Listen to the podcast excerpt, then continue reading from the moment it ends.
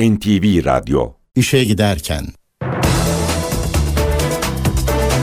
İyi sabahlar ben Öykü Güler Sönmez işe giderken programıyla karşınızdayız. Saat 9'a kadar Türkiye ve dünya gündemindeki gelişmeleri, gazete manşetlerini, ekonomideki son verileri, yol ve hava durumlarını aktaracağız.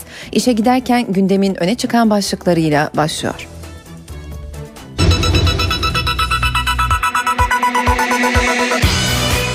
Bingöl'de polis aracına düzenlenen saldırıda 8 polis şehit oldu. Hakkari'de 4 askerin şehit olduğu saldırı sonrası operasyonlar sürüyor. Okullar bugün açılıyor. Trafikte HGS dönemi bugün başlıyor. Hazreti Muhammed'e hakaret içeren filme karşı tepkiler devam ediyor. İşe giderken gazetelerin gündemi.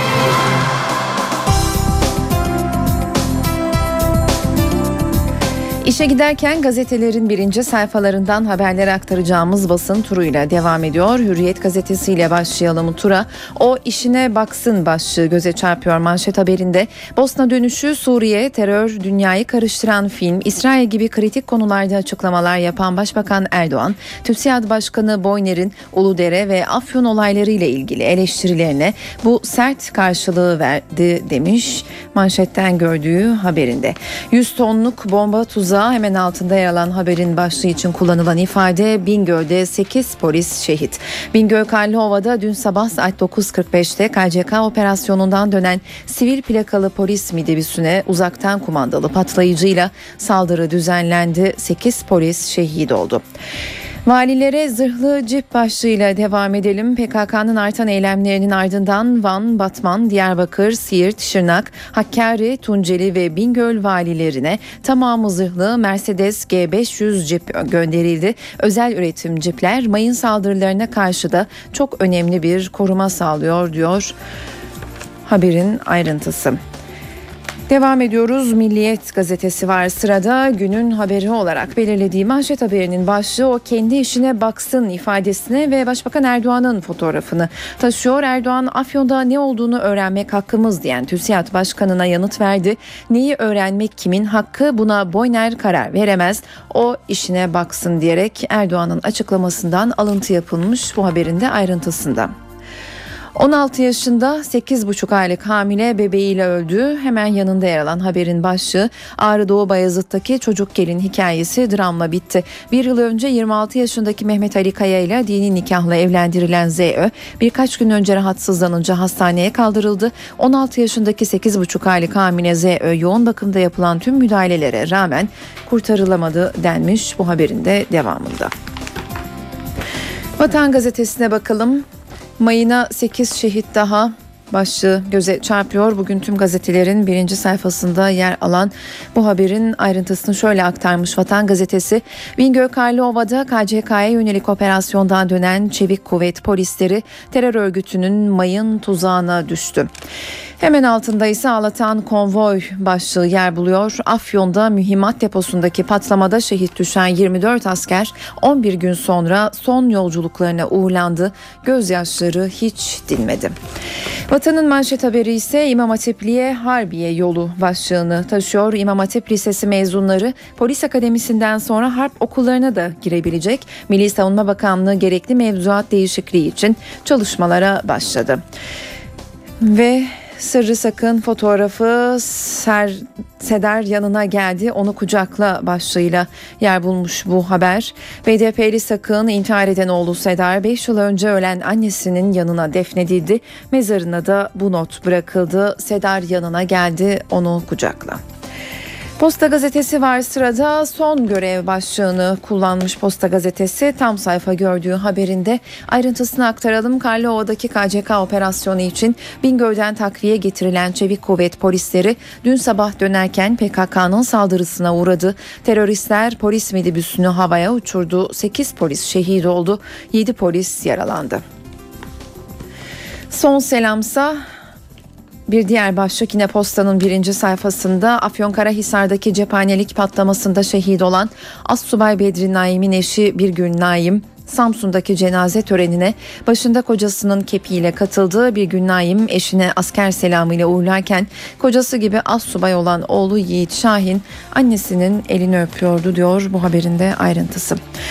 Radikal gazetesi son görev maç başlığını kullanmış. Karlova'daki KCK duruşmalarında görev yaptıktan sonra Bingöl'e giden çevik kuvvet aracı mayın tuzağına düştü. 8 polis şehit, 9 polis yaralı. Polisler Bingöl'deki Elazığ Belediye Spor Keçiören maçında göreve gidiyordu. Bir kara haberde Hakkari'den çatışmalarda 3 asker şehit, 1 asker kayıp.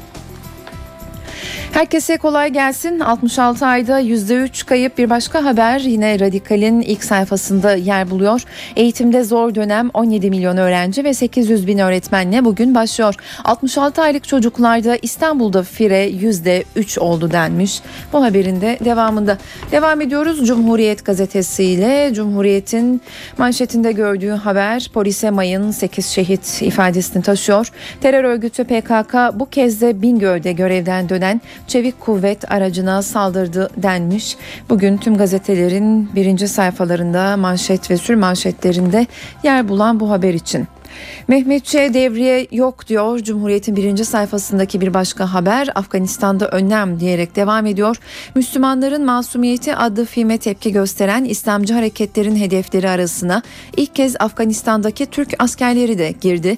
Bu nedenle Türk askerlerinin devriye görevlerine son verildi. Türk askerleri kollarındaki Türk bayrağıyla Afganistan'da en rahat görev yapan NATO gücü olarak öne çıkıyordu denmiş bu haberin de ayrıntısında. Sorunlar diz boyu hemen yanında yer bulan haberin başlığı okullar açılıyor. Ancak bakanlık 4 artı 4 artı 4 inadı nedeniyle birçok hedeften vazgeçti. Ayrıntısını aktaralım kısaca. Milli Eğitim Bakanlığı yıllardır gerçekleştirmek için uğraştığı çok sayıda hedefte geri adım attı. Okul öncesi eğitimde %70 okullaşma oranı hedefinden vazgeçildi. Devam ediyoruz. Haber Türk var sırada. Manşet haberi 10 günde 123 PKK'lı ifadesini taşıyor. Hakkari'de teröristlere darbe üstüne darbe sadece bir günde 28 PKK'lı ölü ele geçirildi. İşte korkak tahrikçi diyor. Hemen yanında yer bulan haberinde peygamberi hakaret filmini çeken Mısırlı'nın yüzünü gösteren fotoğraf ilk kez yayımlandı. FBI tarafından dolandırıcılık suçundan sorguya götürülürken yüzünü kapatan Nakolla'nın fotoğrafını İngiliz Daily Mail gazetesi buldu. Ve en acı konvoyla veda Afyon şehitleri uğurlandı diyor haber ve devam ediyor. Afyon'daki cephanelik patlamasında şehit olan 24 asker dün Gata'da düzenlenen törenle memleketlerine uğurlandı. Törene Savunma Bakanı Yılmaz, Genelkurmay Başkanı Özel ve komutanlar katıldı denmiş bu haberin de ayrıntısında. Zaman gazetesi var sırada ölümünün 51. yılında millet Menderes'e koştu diyor. Manşet haberinde zaman Adnan Menderes, Fatin Rüştü Zorlu ve Hasan Polatkan'ın idamının üzerinden 51 yıl geçti. Ancak bu millet onları unutmadı. Gazeteciler ve Yazarlar Vakfı tarafından anıt mezarda düzenlenen törenle Sultanahmet'teki Mevlid'e on binlerce insan katıldı. Yeni Şafak'la devam ediyoruz. En zengin Yahudi ara bulucu oldu diyor manşet haberinde Yeni Şafak. Başbakan Erdoğan, Türkiye ile ilişkilerini düzeltmek isteyen İsrail'in dünyanın en zengin Yahudi iş adamı aracı yaptığını söyledi. İş adamıyla Ankara'da görüştüğünü belirten Erdoğan, dedim ki 3 şartımız var. İsrail özür dileyecek, tazminat ödeyecek, Gazze ablukasını kaldıracak diye konuştu. Yeni Şafak'ın birinci sayfasından bir başka haber çevik kuvvete mayınla tuzak ifadesini taşıyor. Bingöl Karlıova'da KCK davasına takviye ekip olarak giden çevik kuvvet midibüsü dönüş yolunda mayınlı saldırıya uğradı. 17 polisin bulunduğu araçta 8 polis şehit düştü, 9 polis ise yaralandı. Akşam gazetesi elimden geleni yaptım karşılık bulmadı başlığıyla Sırrı Sakın fotoğrafına yer veriyor manşetinde. Oğlu Sedar'ı kaybeden BDP'li Sırrı Sakık başsağlığı dileyen başbakana Allah kimseye evlat acısı vermesin, herkes empati yapsın, kanı siz durdurun dedi. Şu yanıt geldi, elimden geleni yaptım ama karşılık bulmadı. Veda seferi hemen altında yer bulan haberin başlığı Türkiye dün 23 çocuğunu daha toprağa verdi. 11 gün önce Afyon'daki cephanelik patlamasında şehit olan 24 asker Gata'daki törenin ardından ailelerine teslim edildi. Son olarak Sabah gazetesine bakalım. Manşeti sabret halkım başlığını taşıyor. Türkiye'miz hüzünlü ve çetin günlerden geçiyor. Milli birlik, dayanışma, sabır ve soğukkanlılığa her zamankinden daha çok ihtiyacımız var. Bingöl'de 8 şehit, Bingöl Karlıova'da dün sabah KCK zanlılarının aracına eşlik eden Çevik Kuvvet minibüsü geçerken teröristlerce yola döşenen 80 tonluk bomba patladı. 8 polis şehit oldu, 9'u yaralandı. Paratoner gibi olduk. Başbakan Erdoğan'ın fotoğrafıyla yer bulan bir başka haber yine sabahın ilk sayfasında dış gezi dönüşü gazetecilerle sohbet eden Erdoğan Arap sokağı yaktı ama Türkiye sakin sorusuna net cevap verdi.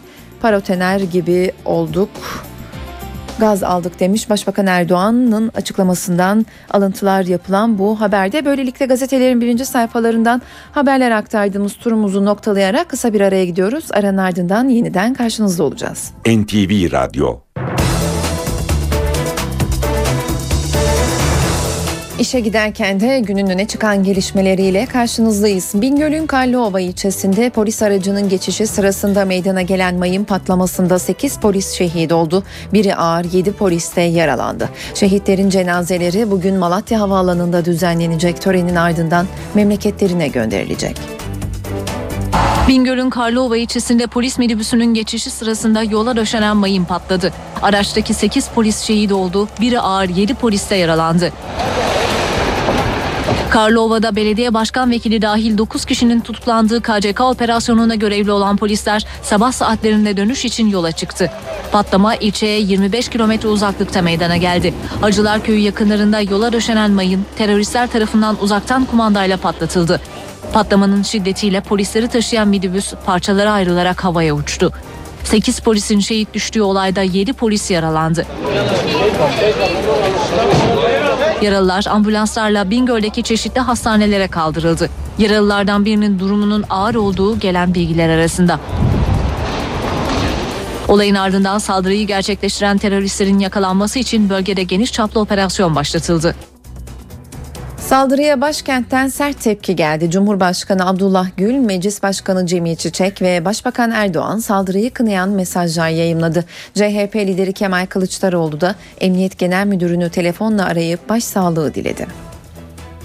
Hakkari'de mayınlı saldırı sonucu 4 askerin şehit olduğu haberi duyulduktan kısa süre sonra Bingöl Erzurum Karayolu'nda 8 polisin şehit olduğu ikinci saldırı haberi geldi. Afyon şehitlerini uğurlarken gelen yeni şehit haberlerine başkentten sert tepkiler geldi. Cumhurbaşkanı Abdullah Gül yayımladığı taziye mesajında yüreğimizi dağlayan bu hain saldırıları nefretle telin ediyorum dedi. Silahlı kuvvetlere tam destek mesajı verdi. Meclis Başkanı Cemil Çiçek ise mesajında terör örgütünün askeri operasyonlarda ağır kayıplar verdiğine dikkat çekti ve terör örgütü böylesi hain saldırılarla var olduğunu göstermeye çalışmaktadır dedi. Terörle mücadelede kararlılık mesajı veren Meclis Başkanı terörün yaratmak istediği kaos iklimine izin verilmeyeceğini vurguladı. Başbakan Recep Tayyip Erdoğan da İçişleri Bakanı İdris Naim Şahin ve Genelkurmay Başkanı Orgeneral Necdet Özel'e gönderdiği taziye mesajında şehitler için duyduğu üzüntüyü dile getirdi. Şehitlerimize Allah'tan rahmet, kederli ailelerine, yakınlarına, aziz milletimize ve Türk Silahlı Kuvvetlerimizin tüm mensuplarına sabır ve başsağlığı, yaralı askerlerimize de acil şifalar diliyorum dedi. CHP lideri Kemal Kılıçdaroğlu da Emniyet Genel Müdürü Mehmet Kılıçlar'ı arayıp başsağlığı diledi. Kılıçdaroğlu ayrıca Çankaya İlçe Emniyet Müdürlüğü'nü ziyaret etti. İlçe Emniyet Müdürü Rüstem Özbek'le görüşen Kılıçdaroğlu çıkışta kısa bir açıklama yaptı. Acıyı paylaşırsak belki hafifletebiliriz. Polis şehitlerin yakınlarına, ailelerine Allah'tan sabır, başsağlığı diliyoruz. İnşallah Türkiye bu terör belasını atlatır. Hakkari Çukurca'da mayın patlamasında 4 askerin şehit olduğu olayın ardından bölgede başlatılan operasyonlar sürüyor. Hakkari Valiliği operasyonlarda 28 PKK'lının öldürüldüğünü açıkladı. Hakkari Çukurca'da askeri konvoya saldırı düzenlendi. Mayınlı saldırıda 4 asker şehit oldu, 5 askerse yaralandı. Zırhlı araçların bulunduğu konvoy Hakkari Çukurca Karayolu'nun 7. kilometresine geldiğinde bir patlama yaşandı. Bu patlamayla zırhlı araçta herhangi bir hasar meydana gelmedi. Ancak bu patlama aslında çifte bombalı tuzağın ilk ayağını oluşturuyordu. İlk patlamanın ardından kısa süreli bir panik olsa da askerleri taşıyan konvoy hızla yoluna devam etti. Ancak kısa süre sonra ikinci patlama oldu. İkinci patlama ilkine göre çok daha şiddetliydi. Askerleri taşıyan zırhlı araç parçalandı. Zap suyunun içinde de çok sayıda parça bulunduğu zırhlı araca ilişkin. İşte onlardan biri de az önce gençler tarafından suyun dibinden çıkarıldı. Dört asker şehit oldu, beş asker de yaralandı. Şehitlerin naaşları Hakkari'de düzenlenen askeri törenin ardından helikopterle Van'a götürüldü. Şehit askerler Mehmet Çiftçi, Hikmet Güler, Harun Çakar ve Erhan Bulut'un cenazeleri daha sonra memleketlerine gönderildi. Hakkari'nin bir başka noktasında ise çatışmalar gün boyu devam etti. Şemdinli'deki operasyonlarda Kuzey Irak'tan Türkiye'ye geçmeye çalışan 28 PKK'lı öldürüldü. 7 tabur askerle devam eden operasyonlarda 10 günde öldürülen terörist sayısı 123 oldu. Afyonkarahisar'daki patlamada şehit olan 25 askerden 24'ü için toplu cenaze töreni Ankara Gülhane Askeri Tıp Akademisi'nde yapıldı. Şehitler Gata'daki törenin ardından memleketlerine uğurlandı. Afyonkarahisar'daki patlamada şehit olan 24 asker son yolculuklarına uğurlandı. Şehit 25 askerden 24'ünün naaşları Adli Tıp Kurumu'nda bir hafta süren kimlik tespit işleminin ardından ailelerine teslim edildi. Şehitler için ilk tören Ankara Gülhane Askeri Tıp Akademisi'nde yapıldı. Törene Milli Savunma Bakanı İsmet Yılmaz, Genelkurmay Başkanı Orgeneral Necdet Özel ve kuvvet komutanları katıldı. Törenin ardından şehit ailelerinin tamamına askeri uçak ve helikopter tahsis edildi. Ancak bazı aileler cenazelerini götürmek için karayolunu tercih etti. 18 şehidin naaşı hava, 4'ünün naaşı ise karayoluyla memleketlerine uğurlandı. Allahu Ekber. Şehit askerlerden Astsubay Murat Düger ve Onbaşı Faruk Ergenç, Kocatepe Camii'nde düzenlenen törenin ardından toprağa verildi. Törene Meclis Başkanı Cemil Çiçek, Başbakan Yardımcısı Beşir Atalay, İçişleri Bakanı İdris Naim Şahin, CHP lideri Kemal Kılıçdaroğlu, MHP lideri Devlet Bahçeli ve Genelkurmay Başkanı Orgeneral Necdet Özel katıldı. Diğer şehitler içinse memleketlerinde tören yapıldı. Astsubay Kıdemli Başçavuş Bedri Naim Samsun'da, uzman çavuş Cüneyt Akkuş Ordu'da, Kadir Aydın Aksaray'da, Abdullah Tokgöz Konya'da, Bayram Uluer Çorum'da, Barış Öztürk Eskişehir'de, Ahmet Sandalcı Kırıkkale'de, Ahmet Tosun Adana'da, Emre Yıldırım Nevşehir'de, Emre Haral Manisa'da, Emrah Kartal Zonguldak'ta, Hayri Kaya Gaziantep'te, Mehmet Emre Özer Gaziantep'te, Hüseyin Gökhan Eriç Isparta'da, Tolga Taştan Bursa'da, Burak Ümit Gedik İstanbul'da, Onur Fikret Dülger Trabzon'da, Mücahit Coşkun Zonguldak'ta, Mehmet Emin Çağun Iğdır'da, Mehmet Burak Kaplan Çorum'da ve Fatih Şalgam'la Ayhan Kurtçu da Kastamonu'da toprağa verildi. Uzman çavuş Hüseyin Apaydın'ın cenazesi ise Balıkesir'de toprağa verilecek. Çevre ve Şehircilik Bakanı Erdoğan Bayraktar, Trabzon'da toprağa verilen Onur Fikret Dülger'in cenazesine katılarak aileye taziyelerini bildirdi. Öte yandan 5 Eylül'deki patlamada ihmal veya kusur olup olmadığı ile ilgili savcılık soruşturması da sürüyor. Soruşturma kapsamında bölük komutanı binbaşı Ali Duran tutuklandı. Başbakanlık terör saldırılarının yoğun olduğu 8 ilin valilerine zırhlı arazi araçları tahsis etti. Başbakanlık kiraladığı Mercedes G500 marka araçları terörün yoğunlaştığı Van, Batman, Diyarbakır, Siirt, Şırnak, Hakkari, Tunceli ve Bingöl valilerine verdi. Makam aracı olarak kullanılacak araçların mayınlı tuzaklara karşı yüksek güvenlikli olduğu belirtildi. Zırhlı araçların kiralama giderleri Başbakanlık bütçesinden karşılanacak.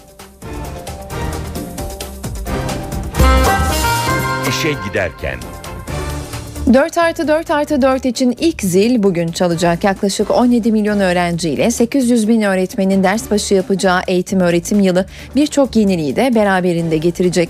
İşte 4 artı 4 artı 4 ile birlikte eğitim sistemine gelen yenilikler. Geri sayım sona erdi. Yasalaştığı günden bu yana tartışılan kademeli eğitim sistemi 4 artı 4 artı 4 okul ziliyle resmi olarak başlayacak. Bu yıl ilk kez okula başlayacak olan 60 ila 72 aylık yaklaşık 1 milyon 600 bin birinci sınıf öğrencisi için ders zili bir hafta erken çaldı. Yaklaşık 17 milyon öğrenci ve 800 bin öğretmense 17 Eylül itibariyle eğitim ve öğretime başlayacak. Bu yıl yürürlüğe giren yeni sistemle birlikte 8 yıllık kesintisiz zorunlu temel eğitim ortadan kalkacak. Yeni sistemde 4 yıl ilkokul, 4 yıl ortaokul ve 4 yıl lise olmak üzere 12 yıllık zorunlu kademeli eğitime geçildi. Ayrıca İmam Hatip liselerinin ortaokul bölümleri açıldı. En önemli değişiklik ise ders müfredatlarında yapıldı. Yeni düzenlemeyle seçmeli ders sayısı ve saati arttırıldı. Seçmeli dersler arasına Kur'an-ı Kerim ve Hz. Muhammed'in hayatı gibi dini içerikli derslerin yanı sıra Arapça ve Kürtçe gibi yaşayan diller ve lehçeler dersleri eklendi. Yabancı dil öğretiminin ilkokul 2. sınıftan itibaren başlamasına karar verildi. Geçen yıl ilk öğretim 8. sınıfta okuyan öğrenciler ise lise 1. sınıftan eğitime devam edecek. Ancak geçen yıl eğitim öğretim yılında 4. sınıfı tamamlayan ilk öğretim öğrencileri bu yıl yeni sisteme göre ortaokula başlayacak. Öğrenciler kademeli eğitimin 3. bölümünde mesleki eğitime yönlendirilebilecek. İstanbul Büyükşehir Belediyesi bugün okulların açılmasıyla yaşanacak trafik yoğunluğuna karşı önlem aldı. Tüm toplu taşıma araçları saat 13'e kadar ücretsiz. Servis araçları tercihli yolları kullanabilecek. İstanbul'da 12 bin okul servisi trafikte olacak. İstanbul Büyükşehir Belediyesi okulların ilk gününde trafiği az da olsa rahatlatabilmek için bazı önlemler aldı. Okulun ilk günü toplu taşıma araçları sabah 6 ila 13 arası ücretsiz olacak. Okulların açılmasıyla birlikte toplu taşıma yolunu okul ve personel servisleri de kullanabilecek. Böylece bu hat üzerinde trafiğe kalmadan servisler yol alabilecek. İETT, metrobüs ve şehir hatları vapurlarının sefer sayıları artırılacak. Servisler okul çevrelerindeki belediye otoparklarından ücretsiz olarak yararlanabilecek. Ayrıca İstanbul genelinde 9 noktaya konuşlandırılan çekiciler olası kaza ve araç arızalarına anında müdahale edecek. Trafiğin aksamaması için 1559 polis, 1800 jandarma ve 1000 zabıta görev başında olacak. Tetanos difteri aşısı olmamış 8. sınıf öğrencilerinin en kısa sürede aşılarını tamamlamaları gerekiyor. Aşısını tamamlamayan yaklaşık 1 milyon 8. sınıf öğrencisinin başvuru adresi aile hekimleri. Çocuklarınızın tetanos difteri aşılarını en kısa sürede tamamlayın. Bu önemli çağrı aile hekimlerinden. Bebeklik döneminin ardından 15 yaş grubunda yani 8. sınıfta tekrar edilmesi gereken tetanos difteri aşısı için 2011-2012 öğretim yılında bütün velilerden imzalı izin alındı. Ancak aşılar zamanında temin edilemeyince aşılama işlemi tamamlanamadı ve 1 milyonu aşkın çocuk aşılanamadı. Aşılar yeni eğitim öğretim yılının başlamasına kısa bir süre kala temin edilebildi. İl Sağlık Müdürleri de aile hekimlerine yazılı bir talimat gönderip sorumlu bulundukları bölgedeki 1998 doğumlu çocukların aşılarının yapılmasını istedi. Aşıların 17 Eylül'e kadar tamamlanması gerekiyordu. Okul, eczane ve sağlık merkezlerine ilanlar asıldı. Ailelere çocuklarınızı aşılatın çağrısı yapıldı. Ancak aşı işlemi tamamlanamadı. Aile hekimlerine göre bu kadar kısa sürede yüz binlerce çocuğu bulmak ve aşılamak mümkün değil. Tek çare anne babaların çocuklarını aile hekimlerine götürmesi. Tetanos difteri aşısı bebek doğduktan sonra 2, 4 ve 6 aylıkken toplam 3 doz yapılıyor. 18-24 aylıkken tekrar ediliyor. Aşı son olarak 15 yaş grubunda tekrarlanıyor. Tetanos hastalığından korunmanın tek yolu aşı. Resmi kayıtlara göre tetanos vakalarının yaklaşık %30'u hayatını kaybediyor. Ücretli geçiş yapılan otoyol ve köprülerde meydana gelen kuyrukları önlemek için otomatik geçiş sistemi ve kart- kartlı geçiş sistemine alternatif olarak hazırlanan hızlı geçiş sistemi bugün kullanıma giriyor. Sürücülere hem daha hızlı hem de %20 indirimli geçiş imkanı sunuldu. HGS hem hızlı hem de %20 indirimli geçiş imkanı sağlayacak. Cama yapıştırılan etiket ya da kart halindeki HGS'ler çipli olarak üretildi. Çiplerde sürücü ve araç bilgileri yer alıyor. PTT şubelerinden 5 lira karşılığında alınabilen HGS'ler yine PTT şubeleri başta olmak üzere benzin istasyonları, marketler hatta bakkallarda bile doldurulabiliyor. Birinci sınıf araçlar için 30 lira, ikinci sınıf araçlar için 37 lira, üçüncü sınıf araçlar için 53 lira, dördüncü sınıf araçlar için 67,5 lira ve beşinci sınıf araçlar için de 81,5 lira yükleme yapılacak. Kart bakiyesinin geçiş ücretini karşılamadığı durumlardaysa HGS abonelerine kolaylık sağlanıyor. Yetersiz bakiye ile geçiş yapan araç sahibi 7 gün içerisinde kart yüklemesi yaparsa ceza işlem yapılmayacak. Ayrıca abone olmadığı halde HGS gişelerinden geçiş yapan sürücüler de 7 gün içerisinde abone olursa ceza ödemeyecek. İşe giderken de kısa bir araya gideceğiz ama öncesinde günün öne çıkan başlıklarını hatırlayalım.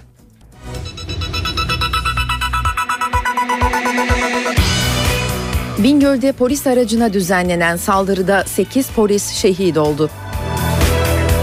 Hakkari'de 4 askerin şehit olduğu saldırı sonrası operasyonlar sürüyor. Okullar bugün açılıyor. Trafikte HGS dönemi bugün başlıyor. Hazreti Muhammed'e hakaret içeren filme karşı tepkiler devam ediyor.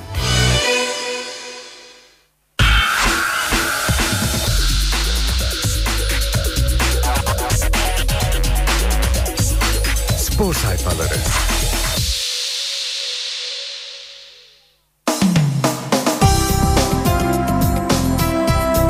İşe giderken gazetelerin spor sayfalarından haberleri aktaracağımız basın turuyla devam ediyor. Vatan gazetesiyle başlayalım spor turumuza. Baroni'den Fransız öpücüğü başlığı göze çarpıyor. Mersin İdman Yurdu'nun son dakikada vuran sambacı Fenerbahçe Marsilya maçı öncesi moral aşıladı. Ben Yahya'nın şok golüyle şaşkına dönen Sarı Lacivertliler Mehmet Topal'la 45'te beraberliği buldu. Milli oyuncunun yanı sıra Kayt da sakatlanıp oyundan çıkarken ecel telleri döken Fenerbahçe'yi 90'daki füzesiyle Christian güldürdü. Böylece Kanarya evindeki yenilmezliğini 45 maça çıkardı diyor. Haberin ayrıntısı hemen yan, yan sayfada Alex de Souza'nın fotoğrafı ve fişi prizden çekmedim başlığı yer bulmuş. Aslında kesin olarak ayrılmış değilim. 2013 sonuna kadar sözleşmem var ve kontratıma sonuna kadar uyuyacağım. Sonra ne yapacağıma karar verdim. Zamanı gelince herkes görecek diyerek Alex'in açıklamasından alıntı yapmış. Vatan Gazetesi fırtına geri döndü 1-0 diyor. Bir başka haber Yiğidoların karşısına galibiyet serisini başlatma niyetiyle çıkan Bordo Mavililer büyük stres yaşadığı maçta 3 puanı Halil'in volesiyle aldı. Sakatlanan Tolga'nın yerine giren Onur da son dakikada direkt dibinden çıkardığı topla kahraman oldu diyor. Beşiktaş cephesinden bir haberle devam edelim. Q7 gollerimize bile sevinmiyor. Beşiktaş Teknik Direktörü Samet Aybaba, Ricardo Quaresma'da neden geri adım atmadıklarını açıkladı. Yönetimin Galatasaray derbisine gelme çağrısına uymadı. Hem gollerimize sevinmedi hem de 3. golden sonra stat'tan çıktı gitti. Rakiplerimizin ligde favori gösterilmesi bizi kamçılıyor diyerek Samet Aybaba'nın açıklamasından alıntı yapmış Vatan Gazetesi. Bu haberin ayrıntısında devam ediyoruz Habertürk Spor'la. ilk sayfada Kadıköy Baronu diyerek 2-1'lik skoru hatırlatmış. Mersin İdman Yurdu karşısında ecel telleri döken Fenerbahçe'yi Christian Baroni'nin füzesi krizden çıkarttı. Spartak Moskova maçının ardından bir kez daha kalesine gelen ilk topta geriye düştü Kanarya. Ben Yahya'nın kullandığı serbest atışta Kadıköy'e ilk kez çıkan Meireles'ten seken top ağlara takıldı. Mersin öne geçti. 0-1 ardından baskıyı artıran Sarı Lacivertliler ilk yarının son anlarında Mehmet Topal'ın vuruşuyla skoru dengeledi 1-1. Maçın son bölümünde orta sahalar düştü. Oyun Rus ruletine döndü ancak son sözü 89. dakikada müthiş bir şutla topu 90'a gönderen Christian söyledi. Fenerbahçe'nin evindeki yenilmezlik serisi 45 maça çıktı. Devam edelim Habertürk Spor'un iç sayfalarından haberler aktaralım. Altın voley başlığı göze çarpıyor. Trabzonspor kötü gidişe Sivas Spor önünde dur dedi. Halil Altıntop volesiyle fantastik bir gole imza attı. Çok önemli 3 puan kazandırdı denmiş bu haberin ayrıntısında hemen yan sayfada Ediz için esti. Estirnak için de Eskişehir Gençler Birliği'ni 4-2 ile geçti ancak maça damga vuran isim Ediz'di. Kısa süre önce aramızdan ayrılan genç futbolcuyu hem takım arkadaşları hem de tribünler unutmadı. Tüm goller Ediz Bahtiyaroğlu'na adandı. 4-2 diyor Habertürk Spor bu haberin ayrıntısında. Teşekkürler dev adam Mirsat Türkcan'ın fotoğrafıyla yer bulan haberin başlığı.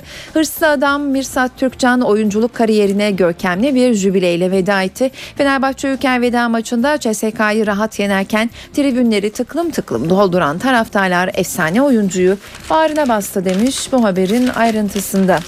Devam edelim Milliyet Gazetesi ile Milliyet Gazetesi'nin spor sayfasından aktaracağımız ilk haber kapanış seansı 2-1. Fenerbahçe Mersin İdman Yurdu önünde son dakikada tavan yaptı. Haftayı karlı kapattı. Sarı lacivertte ekip oyuna iyi başlamasına rağmen Ben Yahya'nın frikik golü şok etkisi yarattı. Mehmet Topal'ın devre biterken gelen beraberlik sayısı ev sahibine rahat bir nefes aldırdı. İkinci yarı karşılıklı ataklarla geçerken son dakikada Christian'ın füzesi Kadıköy'ü ayağa kaldırdı denmiş. Bugün tüm gazetelerdeki 2-1 Fenerbahçe'nin Mersin İdman Yurdu'nu yendiği maçla ilgili olarak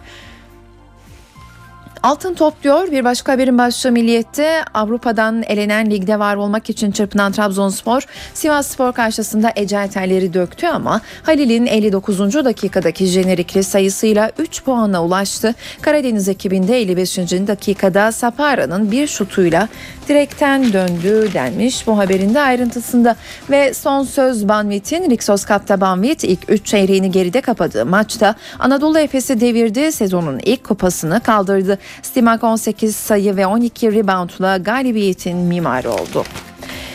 Hürriyet gazetesi var sırada.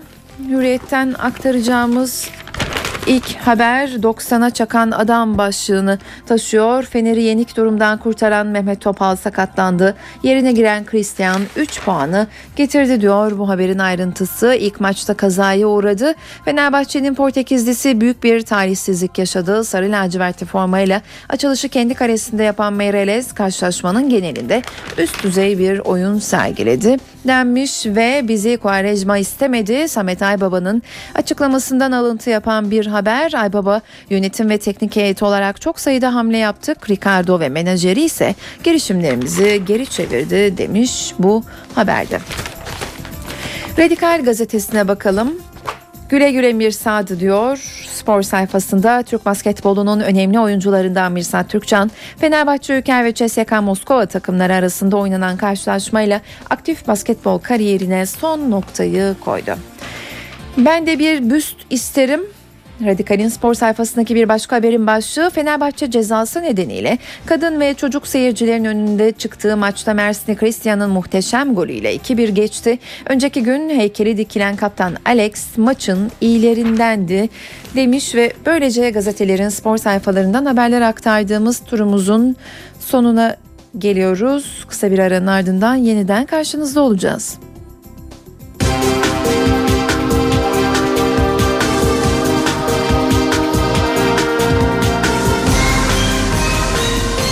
İşe giderken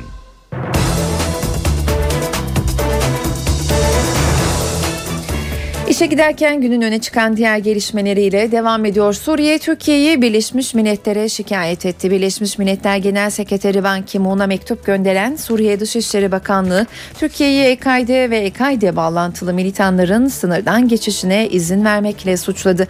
Mektupta militanların Suriyeli sivilleri öldürdüğü, ülkeye kaos ve yıkım getirdiği savunuldu. Suriye'deki çatışmalarsa sürüyor. Muhalifler ordunun ağır silahlarla gerçekleştirdiği operasyonların Şam çevresi Halep, Humus, İdlib ve Dera'da yoğunlaştığını söylüyor. Çatışmalar sonucu 140 kişinin öldüğü belirtiliyor.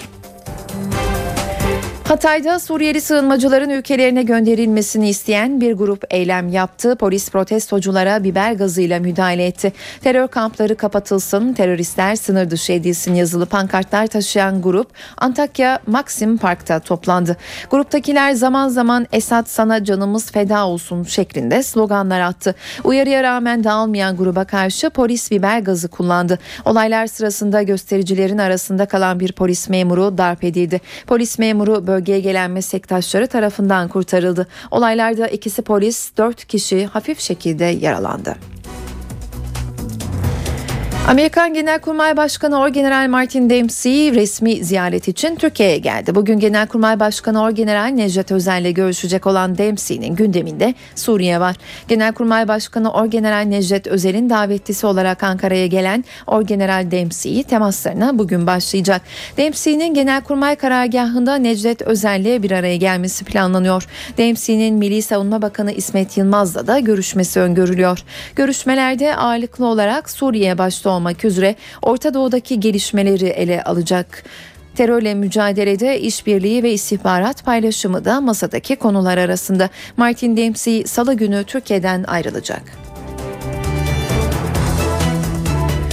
Dışişleri Bakanı Davutoğlu 400 zirve için bugün Mısır'a gidecek. Davutoğlu Suriye krizinin ele alacağı zirveye katılmak için Mısır'ın başkenti Kahire'ye gidiyor. Davutoğlu'nun yanı sıra zirveye İran, Suudi Arabistan ve Mısır Dışişleri Bakanları da katılacak.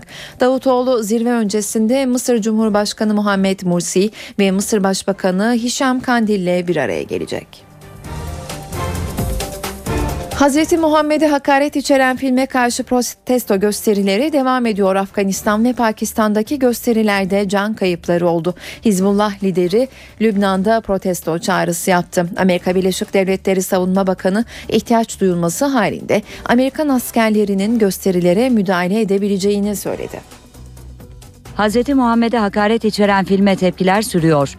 Pakistan ve Afganistan'da da gösteriler vardı. Protestocular Pakistan'da aralarında başkent İslamabad ve Karaçi'nin de bulunduğu bazı kentlerde sokaklardaydı. Göstericiler Amerikan ve İsrail bayraklarını yaktı, Amerikan Başkanı Barack Obama aleyhine sloganlar attı.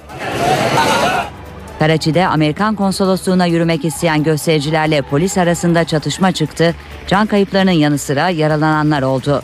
Afganistan sokakları da hareketliydi. Başkent Kabil'deki gösteride Amerika ve NATO karşıtı sloganlar atıldı. Kabil Üniversitesi'nin önündeki gösteride Obama'nın fotoğraflarıyla Amerikan bayrakları yakıldı. İslam düşmanları tarafından yapılan bu kaba hareketi kınıyoruz. Bunu işleyenlerin mahkemeye çıkarılmasını istiyoruz. Celalabad eyaletinde de binden fazla gösterici filmi protesto etmek için sokaklara çıktı. İngiltere'nin başkenti Londra'da da binden fazla kişi Amerikan Büyükelçiliği önünde bir araya gelerek Washington'u protesto etti. Kalabalık Amerika Müslüman topraklarını terk et sloganları attı. Hizbullah lideri Şeyh Hasan Nasrallah da Lübnan genelinde protesto gösterileri çağrısı yaptı. Nasrallah film için Amerika'nın sorumlu tutulması gerektiğini söyledi. Bu arada Amerikan Savunma Bakanı Leon Panetta, Orta Doğu ve Kuzey Afrika'da bazı ülkelere askeri güç gönderdiklerini, bu gücün ihtiyaç duyulması halinde gösterileri bastırmak için kullanılabileceğini söyledi. Irak Cumhurbaşkanı Celal Talabani Almanya'da 3 ay süren tedavisinin ardından Irak'a dönüyor. Almanya'da dizinden başarılı bir ameliyat geçiren Talabani'nin bugün Süleymaniye'ye döneceği açıklandı. Sağlık sorunları nede yaşayan ve daha önce Ürdün ve Amerika Birleşik Devletleri gibi birçok ülkede tedavi gören 78 yaşındaki Talabani 17 Haziran'da Almanya'ya gitmişti. İran'la İsrail arasındaki gerilim yaşanan karşılıklı söz düellosuyla tırmandı. Tahran saldırması halinde İsrail'den geriye bir şey kalmayacağı uyarısında bulundu. İsrail ise İran'ın 6-7 ay içinde nükleer bomba üretmenin eşiğine geleceğini belirtti. İran'la İsrail arasındaki tansiyon tırmanıyor. Yapılan karşılıklı açıklamalarda uyarılar vardı. İsrail, İran'a yönelik kırmızı çizgi isteğinden vazgeçmiyor. Amerikan basında konuşan İsrail Başbakanı Benjamin Netanyahu, Tahran'ın 6-7 ay içinde nükleer bomba üretmenin eşiğine geleceğini söyledi.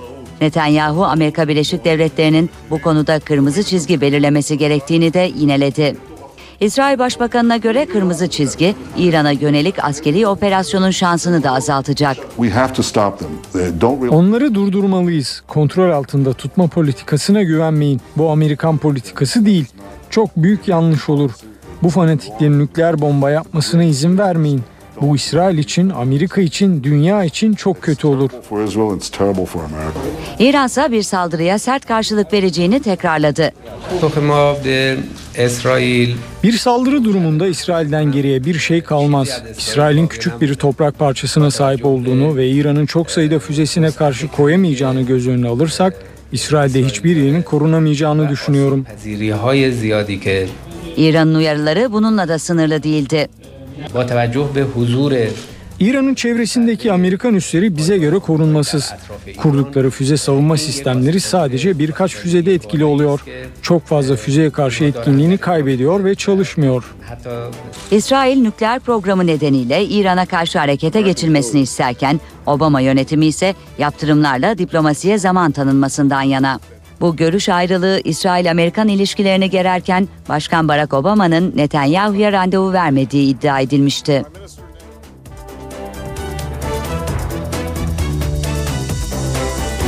Çin ve Japonya ilişkileri her iki ülkenin de üzerinde hak iddia ettiği Doğu Çin denizindeki adalar nedeniyle gergin. Japonya'nın adaları satın alma girişimi Pekin'in tepkisini çekerken Çinliler de ülkedeki Japon temsilcilikleri ve şirketleri hedef aldı. Japonya ile yaşanan adalar krizi Çinlileri sokağa döktü. Başkent Pekin başta olmak üzere pek çok kentte Çin Komünist Partisi bayrağı taşıyan göstericiler Japonya'yı protesto gösterileri düzenledi. Protestolar sırasında zaman zaman kargaşa yaşandı. En büyük olaylar Shenzhen kentinde gerçekleşti. Çin polisi öfkeli göstericileri dağıtmak için göz yaşartıcı gaz kullandı. Ganzhou kentinde Japon bayrağını yakan protestocular Japon konsolosluğuna girmeye çalıştı. Mağazalar yağmalanırken Japon restoranlarla fabrikalarda saldırıya uğradı. Japonya ateşle oynuyor. Çin'i çok yumuşak sanıyor. Adalar her zaman bizim toprağımız olmuştur. Bu ihlal edilemez. Başkent Pekin'de ise Çinliler Japonya Büyükelçiliğine pet şişe, yumurta ve domates attı. Polis Büyükelçilik önünde yoğun güvenlik önlemleri aldı. Japonya ise Pekin yönetiminden vatandaşlarıyla şirketlerini korumasını istedi. Asya'nın önde gelen iki ülkesinin ilişkileri bir süredir Doğu Çin denizine bulunan adalar nedeniyle gergin. Hem Çin hem de Japonya Doğu Çin denizindeki adalar üzerinde hak iddia ediyor. NTV Radyo İşe giderken hava durumuyla sürüyor. Son hava tahminlerini NTV Meteoroloji Editörü Gökhan Abur'dan dinliyoruz. NTV Meteoroloji ekibinden merhaba. Yazdan kalan günlerin yaşandığı hafta sonunun ardından batı bölgeler Trakya'dan başlayarak serin ve yağışlı havanın etkisine giriyor. Haftanın ikinci yarısı ve özellikle hafta sonu yurt genelinde sıcaklıkların daha da azalmasını bekliyoruz. Bugün için Marmara bölgesinin aralıklarla sağanak yağmur geçişleri görülürken batıda bulutlanma giderek artacak ve sıcaklıklar azalacak. İç ve doğu kesimlerde sıcaklıklarda bir azalma beklemiyoruz. Sıcaklıklar yine 32 ile 36 derece arasında olacak. Dün gece saatlerinde Trakya ve Marmara'nın kuzey kesimlerinde başlayan yağışlar bugün Kırklareli, Tekirdağ, Çanakkale, Balıkesir, Bursa, Bilecik ve Sakarya boyunca aralıklarla devam edecek. İlerleyen saatlerde Kütahya, Eskişehir arasında hafif yağışlar başlayacak. Yağışlar Kuzey Ege'nin iç kesimleri Marmara ve Batı Karadeniz'de yarın da aralıklarla devam edecek. Batıdaki yağışların çarşamba günü etkisini sürdürmesini bekliyoruz. Bölgelerin bugünkü durumuna baktığımız zaman Trakya'da yer yer kapalı bir hava var ve aralıklarla sağanak yağış geçişleri görecek. Sıcaklıklarda da birkaç derecelik azalış var. Edirne ve civarında gök gürültülü sağanak yağmur geçişleri görülürken Çanakkale, Balıkesir, Bursa, Sakarya, İstanbul boyunca aralıklarla yağışlar görülecek. İzmir çok bulutlu, Muğla'da çok bulutlu bir hava görülürken Denizli parçalı bulutlu olacak, Afyonkarahisar'da hava açık. Akdeniz'de de sıcaklıklarda birkaç derecelik azalış bekliyoruz. Isparta, Antalya arasında açık az bulutlu bir hava görülürken Mersin, Adana arasında hava açık olacak. Ankara açık az bulutlu, Eskişehir parçalı bulutlu, Konya açık az bulutlu. Niğde, Kayseri, Sivas boyunca da açık az bulutlu bir hava olacak. Batı Karadeniz'de gün içinde bulutlanma artacak. Zonguldak, Bolu arasında parçalı bulutlu bir hava görülürken Samsun, Trabzon'da açık, Artvin'de ise yine parçalı bulutlu bir hava olacak. Malatya, Erzurum, Kars, Hakkari boyunca açık bir hava bekliyoruz. Malatya'da sıcaklık 35 derece olacak. Güneydoğu'da da hava açık. Gaziantep, Adıyaman, Diyarbakır, Şanlıurfa, Mardin'de açık bir hava görülürken Gaziantep'te sıcaklık 34 derece olacak. İstanbul yağmurlu bir gün geçiriyor ve öğleden sonra yağmur daha da hafifleyecek ve sıcaklık azalıyor. Bu gece 19 derece olacak. Ankara bugün de sıcak ve sıcaklık 33 dereceye kadar çıkacak. Gece ise 17 derece olacak. Yarın hava daha bulutlu. İzmir bulutlanmaya başladı. Bu hafta rüzgar oldukça hafif ama daha serin esecek. Sıcaklık gece 19 derecenin altına inecek. İşe giderken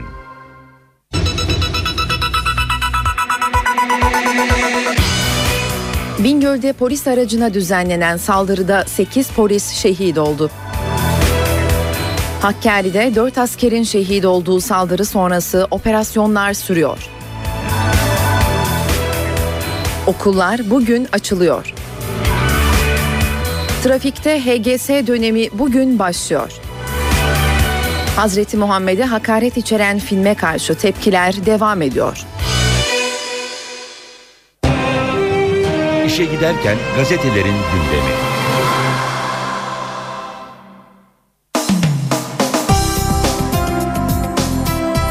İşe giderken gazetelerin birinci sayfalarından haberler aktaracağımız basın turuyla devam ediyor. Milliyet gazetesiyle başlayalım. Tura sürmanşette hainler bu kez polise saldırdı. Başlığı yer bulmuş PKK Bingöl'ün Karlova ilçesinden kent merkezine dönen polisleri 100 kiloluk bombayla hedef aldığı 17 kişilik araçta 8 polis şehit düştü.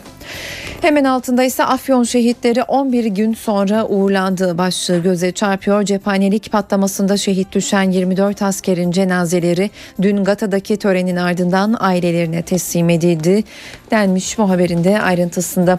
Milliyet gazetesinin manşet haberinde ise o kendi işine baksın ve Başbakan Erdoğan'ın fotoğrafı göze çarpıyor. Erdoğan Afyon'da ne olduğunu öğrenmek hakkımız diyen TÜSİAD Başkanı'na yanıt verdi. Neyi öğrenmek kimin hakkı buna Boyner karar veremez. O işine baksın diyerek Başbakanın açıklamasından alıntı yapmış Milliyet gazetesi. Vatanla devam edelim. Sür manşetinde mayına 8 şehit daha başlığı yer buluyor. Bingöl Karlıova'da KCK'ya yönelik operasyondan dönen çevik kuvvet polisleri terör örgütünün mayın tuzağına düştü. Ağlatan konvoy bir başka haberin başlığı yine vatanın birinci sayfasında Afyon'da mühimmat deposundaki patlamada şehit düşen 24 asker 11 gün sonra son yolculuklarına uğurlandı. Gözyaşları hiç dinmedi. İmam Hatipli'ye Harbiye yolu vatanın manşet haberinin başlığı için kullanılan ifade İmam Hatip Lisesi mezunları polis akademisinden sonra harp okullarına da girebilecek. Milli Savunma Bakanlığı gerekli mevzuat değişikliği için çalışmalara başladı denmiş bu haberin de devamında. Sırı Sakın fotoğrafı ve Sedar yanına geldi onu kucakla başlıklı haberle devam edelim. BDP'li Sakın intihar eden oğlu Sedar 5 yıl önce ölen annesinin yanına defnedildi. Mezarına da bu not bırakıldı. Sedar yanına geldi onu kucakla. Hürriyet gazetesinin sür manşetinde ise 7994 minik seneye kaldı başlığı yer buluyor. Bugün 17 milyondan fazla öğrenci ve 800 bin öğretmen ders başı yapıyor. Türkiye genelinde 60 aylık çocuk velilerinden %3'ü rapor aldı. İstanbul'da 22 bin minik okullu 7994'ü seneye kaldı denmiş. Sür manşet haberinin ayrıntısında. Hürriyet'in manşetinde ise o işine baksın başlığı ve Başbakan Erdoğan'la Ümit Boyner'in fotoğrafı yer buluyor. Bosna dönüşü, Suriye, terör, dünyayı karıştıran film, İsrail gibi kritik konularda açıklamalar yapan Erdoğan, TÜSİAD Başkanı Boyner'in Uludere ve Afyon olayları ile ilgili eleştirilerine bu sert karşılığı verdi deniyor haberin devamında. 100 tonluk bomba tuzaklı tuzağa başlıklı haberle devam edelim. Bingöl'de 8 polis şehit. Bingöl Karlıova'da dün sabah saat 9.45'te KCK operasyonundan dönen sivil plakalı polis midibüsüne uzaktan kumandalı patlayıcıyla saldırı düzenlendi. Tahrip gücü çok yüksek olan 100 kiloluk bombanın patlamasıyla midibüs hurda yığınına döndü. Karayolunda 10 metre genişliğinde 3 metre derinliğinde bir çukur oluştu. Araçtaki 17 polisten 8'i şehit düştü. 3'ü ağır 9 polis de yaralandı. Valilere zırhlı cip çarpıcı bir başlık ayrıntısı şöyle PKK'nın artan eylemlerinin ardından Van, Batman, Diyarbakır, Siirt, Şırnak, Hakkari, Tunceli ve Bingöl valilerine tamamı zırhlı Mercedes G500 cip gönderildi. Özel üretim cipler mayın saldırılarına karşı da çok önemli bir koruma sağlıyor. Radikalle devam edelim. Tam sayfa gördüğü haberin başlığı son görev maç. Karlıova'daki KCK duruşmalarında görev yaptıktan sonra Bingöl'e giden çevik kuvvet aracı mayın tuzağına düştü. 8 polis şehit 9 polis yaralı. Polisler Bingöl'deki Elazığ Belediyespor Keçiören maçında göreve gidiyordu. Bir kara haberde Hakkari'den çatışmalarda 3 asker şehit, 1 asker kayıp. Herkese kolay gelsin. 66 ayda %3 kayıp yine radikalin sol üst köşesinde yer bulan haberin başlığı eğitimde zor dönem 17 milyon öğrenci ve 700 bin öğretmenle bugün başlıyor. 66 aylık çocuklarda İstanbul'da fire %3 oldu diyor haberin ayrıntısı. Habertürk var sırada inançlara hakareti Birleşmiş Milletler'ine götürüyorum. Başbakanın Başbakan Erdoğan'ın fotoğrafıyla yer bulan bir haber bu. Sür manşetinde İslam'a karşı tahrik sorununu Erdoğan uluslararası platforma taşıyor. Erdoğan provokatif film için mesaj verdi. Kutsallara saldırı uluslararası nefret suçu olmalı. Yasal düzenleme için biz Türkiye olarak başı çekelim denmiş. Başbakan Erdoğan'ın açıklamasından alıntı yapılarak bu haberde 10 günde 123 PKK'lı manşet haberinin başlığı Habertürk'ün Hakkari'de teröristlere darbe üstüne darbe sadece bir günde 28 PKK'lı ölü ele geçirildi ve bugün tüm gazetelerin birinci sayfalarında yer bulan haber için en acı konvoyla veda başlığını kullanıyor Habertürk. Afyon şehitleri uğurlandı. Afyon'daki cephanelik patlamasında şehit olan 24 asker dün Gata'da düzenlenen törenle memleketlerine uğurlandı. Törene Savunma Bakanı Yılmaz, Genelkurmay Başkanı Özel ve komutanlar katıldı.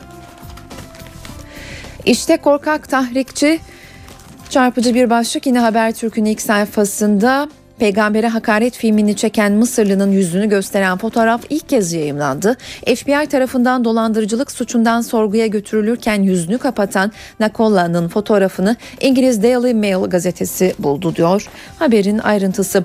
Cumhuriyet gazetesi ise polise mayın 8 şehit başlığını kullanmış. Terör örgütü PKK bu kez de Bingöl'de görevden dönen çevik kuvvet aracına saldırdı diyerek yer vermiş. Bugün tüm gazetelerin birinci sayfasında yer bulan bu haber için. Mehmetçi'ye devriye yok diyor bir başka haberinde Cumhuriyet. Müslümanların Masumiyeti adlı filme tepki gösteren İslamcı hareketlerin hedefleri arasına ilk kez Afganistan'daki Türk askerleri de girdi. Bu nedenle Türk askerlerinin devriye görevlerine son verildi. Türk askerleri kollarındaki Türk bayrağıyla Afganistan'da en rahat görev yapan NATO gücü olarak ön plana çıkıyordu denmiş bu haberin de devamında. Akşam gazetesine bakalım. PKK iç savaş istiyor başlığını kullanmış akşam sür manşetinde. Çevik kuvvet aracına bomba 8 polis şehit deniyor. Haberin ayrıntısında Profesör Doktor Ümit Özdağ terör örgütünün son dönemde arka arkaya gelen saldırılarını ve ilçe merkezine sızma girişimlerini yorumladı. PKK Arap Baharı'nın Suriye'ye gelmesi kendisi için olağanüstü bir fırsat olarak gördü diyen Özdağ, örgütün taktiğini anlattı diyerek ayrıntılandırmış bu haberini tuzak bu kez polise kuruldu. Karlova'da KCK operasyonunda görev yapan çevik kuvvet ekipleri sabah Bingöl'e dönerken bir menfeze yerleştirilen bomba patladı. 8 polis şehit oldu deniyor bu haberin de ayrıntısında akşam gazetesinde.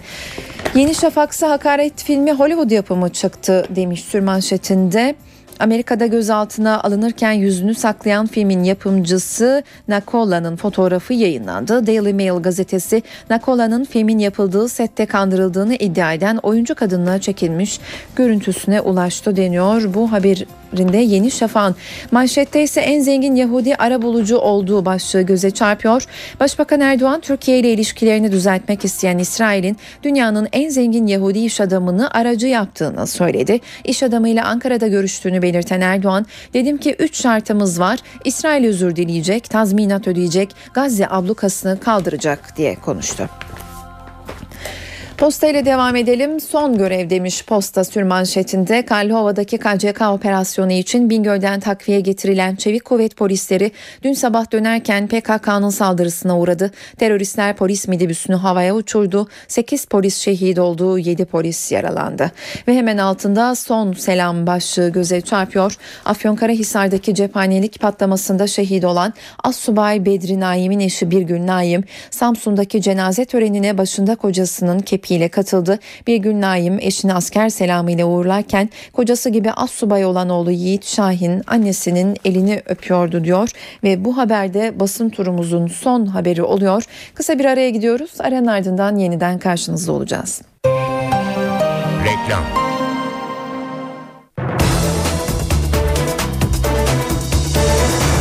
İşe giderken de günün öne çıkan gelişmeleriyle karşınızdayız.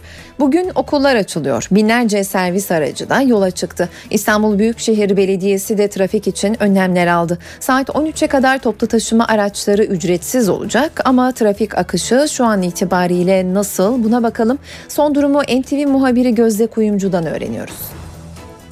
Günaydın. Evet beklenen gün geldi çattı. Bugün binlerce öğrenci okullu olacak.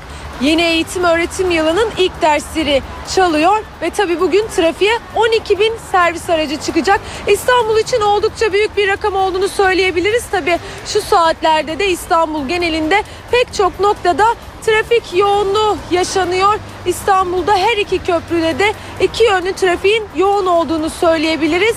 Fatih Sultan Mehmet Köprüsü'nden başlayalım. Yoğunluğu aktarmadan önce hemen şunu da belirtelim. Trafiğe yeni çıkacaklar için toplu taşıma araçları saat 13'e kadar ücretsiz olacak. Aynı zamanda deniz seferleri de arttırıldı ve metro, metrobüs gibi toplu taşıma araçlarında da azami sıklıkta seferler yapılacak. Fatih Sultan Mehmet Köprüsü'ne geri dönelim.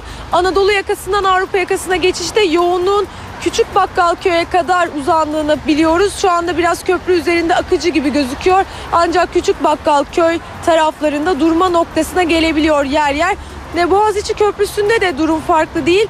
Anadolu e, yakasından Avrupa yakasına geçişte trafiğin uzun çayıra kadar oldukça yoğun olduğunu söyleyelim. Aksi yönde ise Çağlayan'a kadar yoğun. Nakkaştepe nispeten sakindi. Orada da yoğunluk artmaya başladı. Ve Fatih Sultan Mehmet Köprüsü'nü kullanacaklar için uyarıda bulunalım. Orman yolundan Kavacık'ı kullanabilirler. Kavacık meydanda yine yoğun. Aynı zamanda Şile yolunda da Nevzat Demir tesislerinden Ümraniye'ye kadar yoğunluk var. Tabii bu trafiği önlemek adına köprülerde özellikle trafiğin önlenmesi adına uzun kuyruklar için HGS sistemine geçiş yapılmıştı. Bugün o uygulamada başlıyor. Hızlı geçiş sistemine PTT'lerden ulaşabilirler 5 liraya. Aynı zamanda bu sistemi kullanacaklar da %20 indirimli geçiş sağlamış olacak ve hızlı geçişte bugün başlıyor diyelim. 4 artı 4 artı 4 için ilk zil bugün çalacak. Yaklaşık 17 milyon öğrenciyle 800 bin öğretmenin ders başı yapacağı eğitim öğretim yılı birçok yeniliği de beraberinde getirecek. İşte 4 artı 4 artı 4 ile birlikte eğitim sistemine gelen yenilikler. Geri sayım sona erdi. Yasalaştığı günden bu yana tartışılan kademeli eğitim sistemi 4 artı 4 artı 4 okul ziliyle resmi olarak başlayacak. Bu yıl ilk kez okula başlayacak olan 60 ila 72 aylık yaklaşık 1 milyon 600 bin birinci sınıf öğrencisi için ders silip bir hafta erken çaldı. Yaklaşık 17 milyon öğrenci ve 800 bin öğretmense 17 Eylül itibariyle eğitim ve öğretime başlayacak. Bu yıl yürürlüğe giren yeni sistemle birlikte 8 yıllık kesintisiz zorunlu temel eğitim ortadan kalkacak. Yeni sistemde 4 yıl ilkokul, 4 yıl ortaokul ve 4 yıl lise olmak üzere 12 yıllık zorunlu kademeli eğitime geçildi. Ayrıca İmam Hatip liselerinin ortaokul bölümleri açıldı. En önemli değişiklik ise ders müfredatlarında yapıldı. Yeni düzenlemeyle seçmeli ders sayısı ve saati arttırıldı. Seçmeli dersler arasına Kur'an-ı Kerim ve Hz. Muhammed'in hayatı gibi dini içerikli derslerin yanı sıra Arapça ve Kürtçe gibi yaşayan diller ve lehçeler dersleri eklendi. Yabancı dil öğretiminin ilkokul 2. sınıftan itibaren başlamasına karar verildi. Geçen yıl ilk öğretim 8. sınıfta okuyan öğrenciler ise lise 1. sınıftan eğitime devam edecek. Ancak geçen yıl eğitim öğretim yılında 4. sınıfı tamamlayan ilk öğretim öğrencileri bu yıl yeni sisteme göre ortaokula başlayacak. Öğrenciler kademeli eğitimin 3. bölümünde mesleki eğitime yönlendirilebilecek. İşe giderken Bingöl'ün Karlıova ilçesinde polis aracının geçişi sırasında meydana gelen mayın patlamasında 8 polis şehit oldu. Biri ağır 7 polis de yaralandı. Bingöl'ün Karlıova ilçesinde polis minibüsünün geçişi sırasında yola döşenen mayın patladı. Araçtaki 8 polis şehit oldu, biri ağır 7 polis de yaralandı. Karlova'da belediye başkan vekili dahil 9 kişinin tutuklandığı KCK operasyonuna görevli olan polisler sabah saatlerinde dönüş için yola çıktı. Patlama ilçeye 25 kilometre uzaklıkta meydana geldi. Acılar Köyü yakınlarında yola döşenen mayın teröristler tarafından uzaktan kumandayla patlatıldı. Patlamanın şiddetiyle polisleri taşıyan minibüs parçalara ayrılarak havaya uçtu. 8 polisin şehit düştüğü olayda 7 polis yaralandı. Yaralılar ambulanslarla Bingöl'deki çeşitli hastanelere kaldırıldı. Yaralılardan birinin durumunun ağır olduğu gelen bilgiler arasında. Olayın ardından saldırıyı gerçekleştiren teröristlerin yakalanması için bölgede geniş çaplı operasyon başlatıldı. Hakkari Çukurca'da mayın patlamasında 4 askerin şehit olduğu olayın ardından bölgede başlatılan operasyonlar sürüyor. Hakkari Valiliği operasyonlarda 28 PKK'lının öldürüldüğünü açıkladı. Hakkari Çukurca'da askeri konvoya saldırı düzenlendi. Mayınlı saldırıda 4 asker şehit oldu, 5 askerse yaralandı. Zırhlı araçların bulunduğu konvoy Hakkari Çukurca Karayolu'nun 7. kilometresine geldiğinde bir patlama yaşandı. Bu patlamayla zırhlı araçta herhangi bir hasar meydana gelmedi. Ancak bu patlama aslında çifte bombalı tuzağın ilk ayağını oluşturuyordu. İlk patlamanın ardından kısa süreli bir panik olsa da askerleri taşıyan konvoy hızla yoluna devam etti. Ancak kısa süre sonra ikinci patlama oldu. Hakkari Çukurca'da askeri konvoya saldırı düzenlendi. Mayınlı saldırıda 4 asker şehit oldu, 5 askerse yaralandı. Zırhlı araçların bulunduğu konvoy Hakkari Çukurca Karayolu'nun 7. kilometresine geldiğinde bir patlama yaşandı. Bu patlamayla zırhlı araçta herhangi bir hasar meydana gelmedi. Ancak bu patlama aslında çifte bombalı tuzağın ilk ayağını oluşturuyordu. İlk patlamanın ardından kısa süreli bir panik olsa da askerleri taşıyan konvoy hızla yoluna devam etti. Ancak kısa süre sonra ikinci patlama oldu. İkinci patlama ilkine göre çok daha şiddetliydi. Askerleri taşıyan zırhlı araç parçalandı. Zap suyunun içinde de çok sayıda parça bulunduğu zırhlı araca ilişkin. İşte onlardan biri de az önce gençler tarafından suyun dibinden çıkarıldı. Dört asker şehit olduğu beş asker de yaralandı. Şehitlerin naaşları Hakkari'de düzenlenen askeri törenin ardından helikopterle Van'a götürüldü. Şehit askerler Mehmet Çiftçi, Hikmet Güler, Harun Çakar ve Erhan Bulut'un cenazeleri daha sonra memleketlerine gönderildi. Hakkari'nin bir başka noktasında ise çatışmalar gün boyu devam etti. Şemdini'deki operasyonlarda Kuzey Irak'tan Türkiye'ye geçmeye çalışan 28 PKK'lı öldürüldü. 7 tabur askerle devam eden operasyonlarda 10 günde öldürülen terörist sayısı 123 oldu. Hakkari Çukurca'da askeri konvoya saldırı düzenlendi. Mayınlı saldırıda 4 asker şehit oldu. 5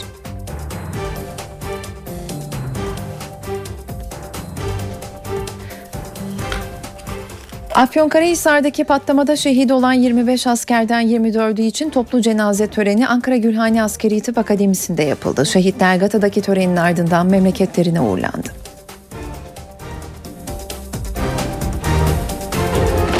Afyonkarahisar'daki patlamada şehit olan 24 asker son yolculuklarına uğurlandı. Şehit 25 askerden 24'ünün naaşları Adli Tıp Kurumu'nda bir hafta süren kimlik tespit işleminin ardından ailelerine teslim edildi. Şehitler için ilk tören Ankara Gülhane Askeri Tıp Akademisi'nde yapıldı. Törene Milli Savunma Bakanı İsmet Yılmaz, Genelkurmay Başkanı Orgeneral Necdet Özel ve kuvvet komutanları katıldı. Törenin ardından şehit ailelerinin tamamına askeri uçak ve helikopter tahsis edildi.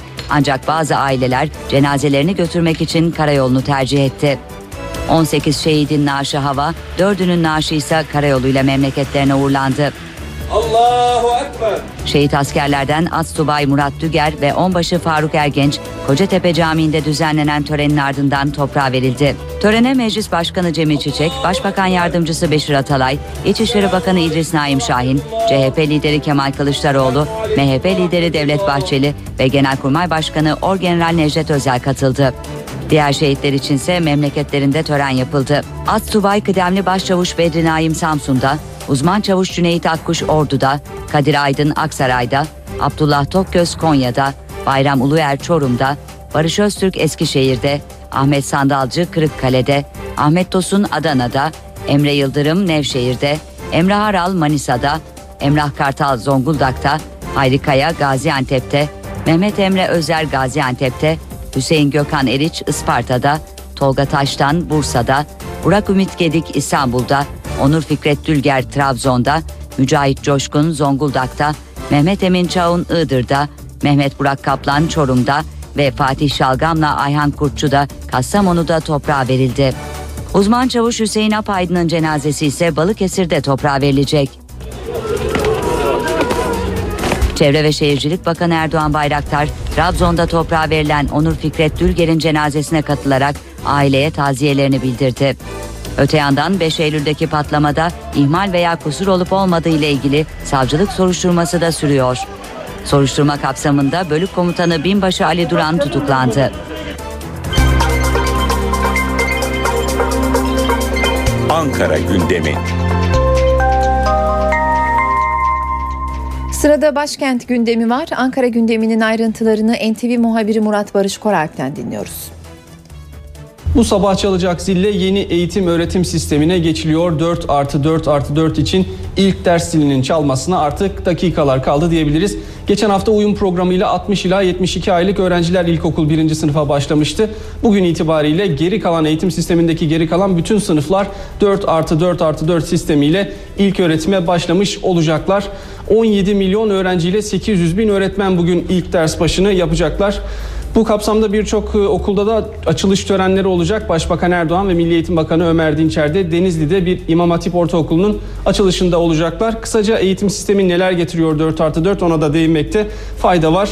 İmam Hatip liselerinin ortaokul bölümleri açılıyor. Eğitim kademeli olarak 12 yıla çıkarılıyor. Yabancı dil öğretiminin ilkokul 2. sınıftan itibaren başlaması öngörülüyor.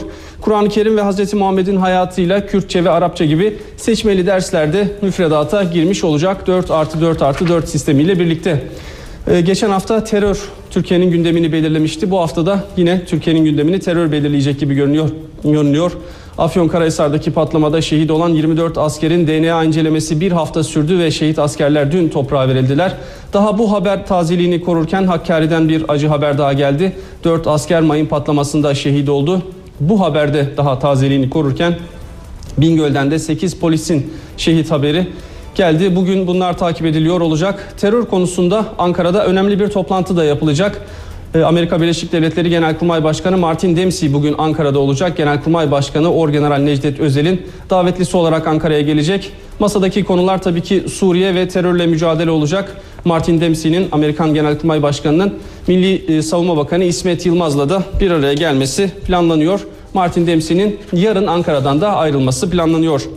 Ana muhalefet lideri Kemal Kılıçdaroğlu bugün İstanbul'a hareket edecek. İstanbul'a hareketinde e, basın mensuplarının sorularını da yanıtlaması bekleniyor. 2012 Haç Organizasyonu kapsamında bugün ilk kafile uğurlanacak. Bu uğurlama törenine Diyanet İşleri Başkan Yardımcısı Ekrem Keleş de katılacak. Ayrıntılar kısaca böyle. NTV Radyo. Habere ulaşmanın en kolay yolu. İşe giderken günün öne çıkan başlıklarıyla devam ediyor.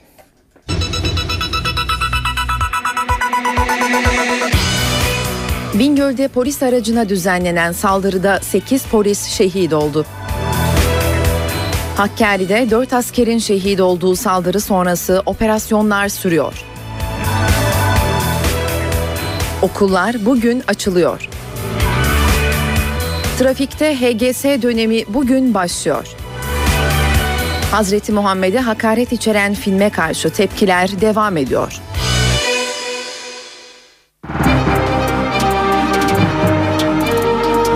Kısa bir araya gideceğiz ama öncesinde para ve sermaye piyasalarının geçen haftayı nasıl kapattığına bakalım. İMKB 100 endeksi cuma günü %1,32 oranında değer kazanarak 68.180 puandan kapandı. Serbest piyasada dolar 1.79.70, euro 2.35.88 liradan satıldı. Euro dolar paritesi 1.31, dolar yen paritesi ise 78 seviyelerindeydi. Uluslararası piyasalarda ise altının onsu 1774 dolardan işlem görürken kapalı çarşı Çarşıda Cumhuriyet altını 688, çeyrek altın 170 liradan alıcı buldu.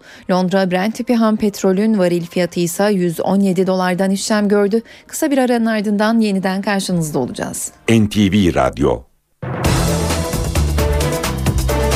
İşe giderken günün öne çıkan önemli haberleriyle devam ediyor. Türkiye Petrolleri Anonim Ortaklığı Karadeniz Istranca'da derin deniz sondajında 3600 metrede doğal gaza ulaştı.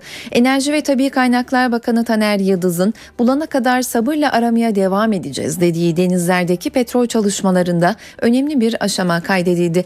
TPAO Karadeniz'de başlattığı petrol arama çalışmalarında ilk somut bulguya ulaştı. Uluslararası dev şirketlerle yapılan sondaj sondajların ardından Türkiye Petrol Anonim Ortaklığı Stranca'daki sondaj kuyusunda doğal gaz keşfedildi. 6 ila 12 arasında sürecek çalışmalarla kuyunun üretilebilir rezervi ortaya çıkarılacak. Ayrıca bölgedeki yeni sondaj çalışmalarına hız kazandırılacak. Fatih Akın'ın yönettiği Cennetteki Çöplük adlı belgesel filmin galası yapıldı. Belgesel Trabzon'un Çamburnu beldesindeki çevre kirliliğine dikkat çekiyordu. Filmin galası içinde o belde mekan olarak seçildi. Çamburnu Meydanı dev bir açık hava sinemasına dönüştü. Hava karardığında bütün belde halkı meydanda toplandı.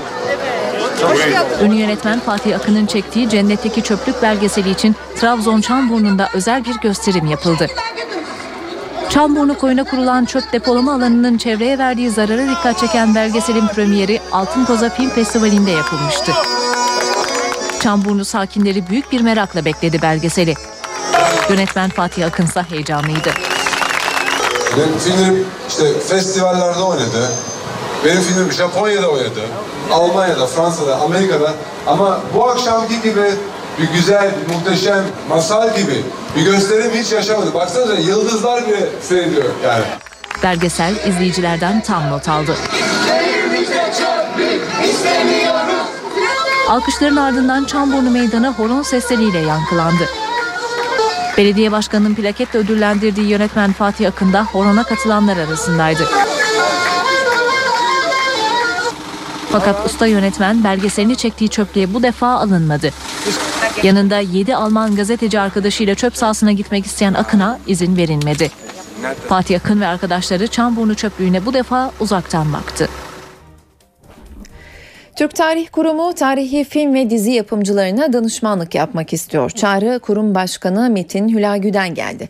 Hülagü tarihi olayları konu alan dizi ve film sayısının arttığına dikkat çekti ve tarihi anlatmak için çağdaş metotların kullanılmasından yana olduklarını söyledi. Metin Hülagü olayları doğru anlatmak için senarist, yönetmen ve yapımcılara tarihi olaylar hakkında danışmanlık hizmeti verebileceklerini söyledi. Hülagü bu konuda senarist ve yönetmenlerle bir toplantı yapmak istedi istediklerini de belirtti.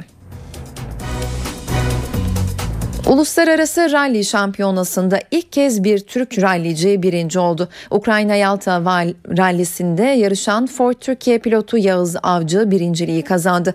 Doğu Avrupa Rally Şampiyonası'na katılan Ford Türkiye Rally takımı Ukrayna'da gerçekleştirilen Yalta Rally'sinde zafere ulaştı. Doğu Avrupa Şampiyonası'nın yanı sıra kıtalar arası Rally Şampiyonası'na da puan veren Yalta Rally'sinde birinci olan Yağız Avcı, Bahadır Gücenmez ikilisi dünya çapında bir rally'yi kazanan ilk Türk ekip oldu. Yağız Avcı aynı zamanda Türkiye Rally Şampiyonası'nı da son 3 yıldır şampiyon olarak tamamlamıştı.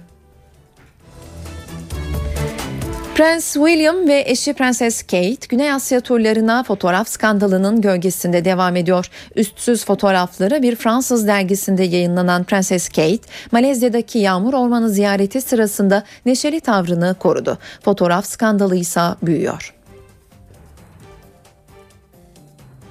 İngiliz kraliyet ailesinin genç çifti Prens William ve eşi Prenses Kate Malezya'daki yağmur ormanında. Güney Asya gezisi fotoğraf skandalının gölgesinde kalsa da genç çift yine de keyifliydi. İki saat boyunca yağmur ormanını gezen prens ve prenses doğal hayatı yakından gördü. Kendilerine eşlik eden yetkililerden bilgi aldı. Cambridge Dükü ve Düşesi koşu takımlarıyla bir ağaca da çıktı. Genç çift ağacın tepesinden tüm ormanı seyrederek manzaranın tadını çıkardı.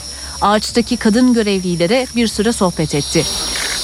Bir Fransız dergisinin yayınladığı üstsüz fotoğrafları Prenses Kate'in başını bir süre daha ağrıtacak gibi görünüyor. Fransa'dan sonra İrlanda'da bir gazete tepkilere rağmen fotoğrafları yayınlarken bir İtalyan dergisi de resimleri yayınlama hazırlığında. Çift fotoğrafları basan Fransız dergiye dava açarken Prens William'ın yakın çevresine anneme yapılanların karıma yapılmasına izin vermeyeceğim dediği söyleniyor. Prens William'ın annesi Lady Diana paparazzilerden çok çekmiş, paparazzilerden kaçarken trafik kazası geçirerek hayatını kaybetmişti. NBA'ye seçilen ilk Türk unvanını taşıyan Mirsat Türkcan basketbola veda etti. Jübile maçında Fenerbahçe Ülker CSK Moskova'yı Ülker Sports Arena'da 74-56 yendi. Türk basketbolunun unutulmaz ismi Mirsat Türkcan basketbol hayatına veda etti. Sırp kökenli 36 yaşındaki oyuncu NBA'ye ilk seçilen Türk basketbolcu olarak ismini tarihe yazdırmıştı. Dünya onu Euroleague tarihinin en çok rebound alan dev adamı olarak tanıdı. Mirsat Türkçan İtalya, Fransa, Amerika, Rusya ve Türkiye'de forma giymişti. Ve 6 yıldır ter döktüğü takımı Fenerbahçe'de basketbolu bırakma kararı aldı. Aslında bir yandan seviniyoruz, bir yandan üzülüyoruz. Neden derseniz üzüldüğümüzün sebebi Mirsat Tüccan Fenerbahçe formasıyla bıraktı. Sevincimiz de yine aynı. Fenerbahçe formasıyla bıraktı. Mirsat bizim için çok sembolik bir isim. Yani reboundlar onsuz öksüz kalacak. Çok özleyeceğiz ya. Hepimiz hüzünlüyüz. Ülker Arena'da CSK Moskova takımıyla oynanan maçta dakika 6'yı gösterdiği sırada Türkçan takımı için 6. sayıyı attı ve maç durdu. Işıklar söndü ve dev ekranda Türkcan'ın eski görüntülerinden oluşan kısa bir filmle Türkcan'a veda edildi. Ünlü basketbolcu gördüğü ilgi karşısında gözyaşlarını tutamadı. Öncelikle kulübümüze, sayın başkanımıza, yöneticilerimize, herkese sonsuz teşekkür etmek istiyorum. Çünkü Düşünüyorum ki hak ettiğim şekilde uğurladım. Yani taraftarımıza da çok teşekkür etmek istiyorum çünkü beni yalnız bırakmadılar. Türkcan'a çeşitli kurumlar tarafından da ödül yağdı. Fenerbahçe kulübüne üye olan Mirsat Türkcan, üyelik kartını Fenerbahçe Başkanı Aziz Yıldırım'ın elinden aldı. Fenerbahçe Ülker'in 74-56 kazandığı maçın geliri Sırbistan'ın Novi Pazar şehrinde zihinsel ve bedensel engelli çocuk hastanesinin yapımı için kullanılacak. Yaratıcı Sanatsal Emmy ödülleri törenle sahiplerine verildi. CNBC'de yayınlanan Game of Thrones 6 ödül alarak gecenin yıldızı oldu. I'm gonna win. Thank you. 2012 Yaratıcı Sanatsal Emmy ödülleri sahiplerini buldu. Yönetmenliği, kostüm ve sinematografi gibi teknik dallarda verilen Yaratıcı Sanatsal Emmy ödüllerinin sahiplerini bulduğu tören Los Angeles'ta gerçekleştirildi. Ödül gecesine CNBC'de de yayınlanan Game of Thrones damga vurdu. Dizi en iyi özel efekt ve en iyi kostüm kategorilerinin de aralarında bulunduğu 6 dalda ödüle layık görüldü. Little power walk on the beach. Komedi dalında da yine CNBC'de yayınlanan Two and a Half Men dizisinde konuk oyuncu olarak rol alan Katie Bates ödül alan isim oldu. En iyi oyuncu, senaryo ve yönetmen gibi ödüllerin sahiplerini bulacağı asıl büyük Emmy gecesi ise 23 Eylül'ü 24'e bağlayan gece CNBC'den canlı olarak yayınlanacak.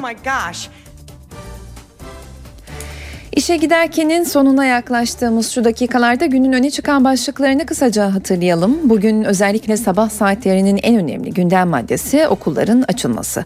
Yeni kademeli eğitim sistemi 4 artı 4 artı 4 için ilk zil bugün çalıyor. Yaklaşık 17 milyon öğrenci ile 800 bin öğretmen bu sabah ders başı yapıyor. Ayrıca günün diğer önemli başlığı hızlı geçiş sistemi. Ücretli geçiş yapılan otoyol ve köprülerde HGS uygulaması bu sabah itibariyle başladı. Yeni uygulamayla daha hızlı ulaşım hedefleniyor. Bugün ayrıca hafta sonu Bingöl'de polis aracına düzenlenen bombalı saldırıda şehit olan 8 polis memleketlerine gönderilecek. Hakkari'de 4 askerin şehit olmasının ardından başlatılan operasyonsa devam ediyor. Günün sıcak gelişmelerini hatırladık ve işe giderken programının sonuna geldik ki ben Öykü Güler Sönmez saat başında haber bülteniyle yeniden karşınızda olacağız. NTV Radyo